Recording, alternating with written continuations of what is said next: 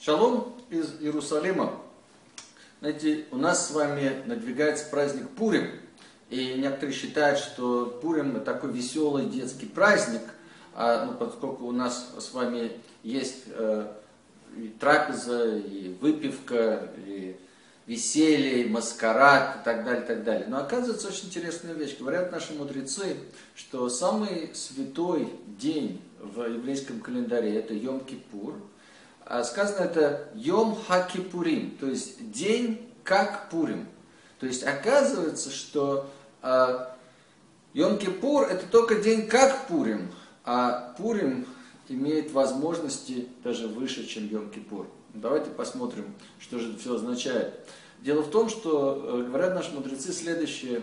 Э, в Йом Кипур, э, день очищения, день прощения, день огромных перемен достигается тем, что мы не едим, не пьем, а, не носим кожаную обувь и так далее, и так далее, не делаем. Вот. Но сказано, что это на самом деле не идеальная ситуация. Почему? Потому что задача еврея в этом мире не стать святым, уйдя из мира, а наоборот, наша задача поднять, одухотворить весь мир. И поэтому в Пурим мы можем добиться тех же самых эффектов, но через еду, через питье, через веселье. Поэтому Пурим считается даже еще более высоким праздником, чем Йом-Кипур. Ну, давайте посмотрим. Вот, например, еда.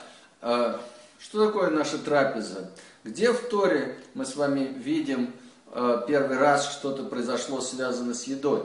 Как только мы немножко задумаемся, мы понимаем, что это на самом деле ошибка первого человека. Адам решен была через еду. То есть Пурим – это исправление вот как раз еды. Если вы помните, Магеллат Эстер, который мы читаем на Пурим, тоже начинается с пира и тоже начинается с неправильной еды, потому что евреи были приглашены на пир, где стояли сосуды храма, которые были туда даны. То есть э, и Эстер мы помним, исправление начинается с пира. То есть еда это очень серьезная вещь. Почему? Потому что еда это архетип любого недостатка, который есть у нас. Мы родились с таким недостатком, нам нужно есть, который необходимо восполнить извне. Так вот, как мы этот недостаток восполняем? Мы получаем или мы хватаем и при этом портим? Ибо сказано было Адаму, что ему дадут съесть с дерева познания добра и зла. Но подожди, ты еще слишком молод. И когда человек как бы в спешке хватает то, что даже теоретически ему будет дано и будет хорошо, но именно из-за того, что он хватает, а мы очень много вещей хватаем, как вы понимаете, вот, а, так вот, э, мы этим портим. Поэтому огромное исправление в этом мире – это исправление еды, а, опять-таки под едой понимается, как мы уже сказали, все, что необходимо получить человеку, и что он должен получить извне, вопрос, как он получает. А вторая вещь – это выпивка, и опять-таки мы с вами видим, что где в Торе у нас выпивка – это Нох, Ной. Когда он выходит из ковчега, Тора говорит нам, что он насадил виноградник, и он выпил. Опять, зачем Тора нам об этом говорит? И говорят наши мудрецы, что Нох пытался исправить ошибку первого человека – Дело в том, что когда э, дает э, Яков благословение своим детям, то он э, говорит э, э, Иуде, он, он дает странное благословение. Он говорит ему, что э, значит, твой потомок привяжет ослицу к виноградной лозе. И говорят наши мудрецы, что здесь речь идет о Машиахе, а что такое эта ослица? Это хамор. Хамор это на самом деле חומר. חומר это материал.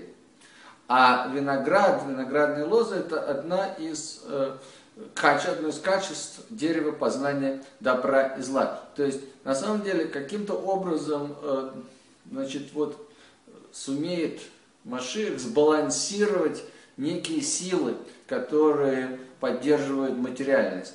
А такие силы есть положительные, такие силы есть отрицательные. И что интересно, что и положительные, и отрицательные есть мужские и женские силы. И считается, что женские сильнее.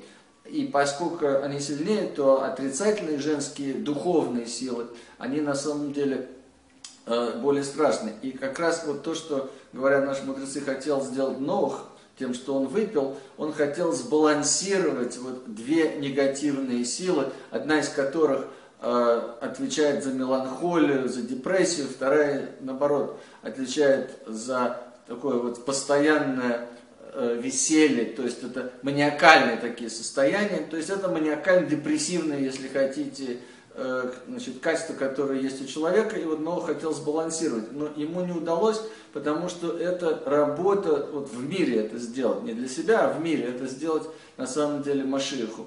Так оказывается, что выпивка исправление это, выпивки это огромная внутренняя работа. Дело в том, что говорят наши мудрецы, что мы должны пить до тех пор, пока мы не знаем э, разницу между проклят Аман и благословен Мордыхай.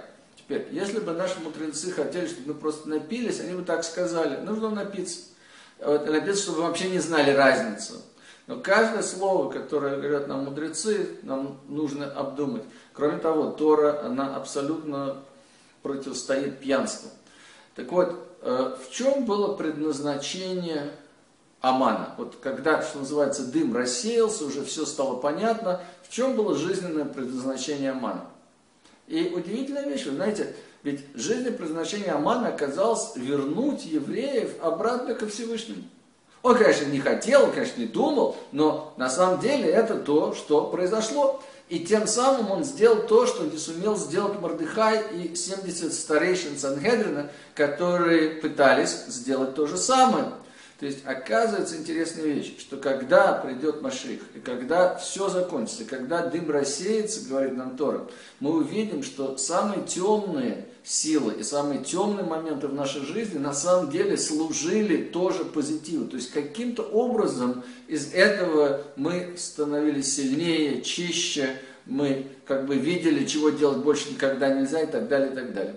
Так вот, понять это можно, что наступит такое время, поскольку есть Творец, есть Всевышний, который здесь, сейчас нас очень любит, и что в конце концов это будет. Но почувствовать сегодня, когда мы посреди всего этого, это трудно. И поэтому Творец говорит, нужно немножко выпить. То есть, на самом деле, что делает вино, как мы уже сказали, это качество, одно из качеств э, дерева познать добра и зла. Вино может нас поднять, и довести нас до такого состояния, что вот все хорошо. Вот мы просто чувствуем, что абсолютно все хорошо. То есть это возвращение в райский сад. И вот как раз в Пурим есть такая возможность вернуться в райский сад. Но будьте осторожны, потому что, во-первых, мы пользуемся только вином, а во-вторых, если мы неправильно пользуемся этим инструментом, то вместо того, чтобы вернуться в райский сад, мы возвращаемся под стол.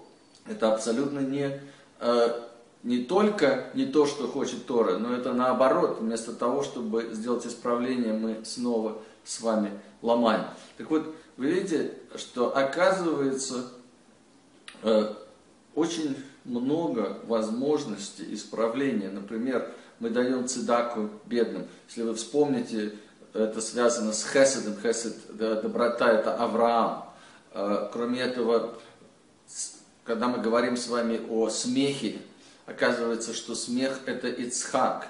И здесь нужно тоже исправить смех. А что такое исправить смех? Научиться смеяться над, нашим, над нашей яйцегорой, научиться смеяться над нашими негативными качествами. То есть, представьте, голос, который говорит, знаешь, вот если ты сделаешь что-то, что Творец просил не сделать, и тем не менее ты выиграешь. То есть это же на самом деле полный абсурд. Творец, который все делает для нас, который является как бы основой э, всего самого лучшего. Э, мы делаем что-то против него, мы делаем тогда что-то против своей собственной души, мы делаем против себя.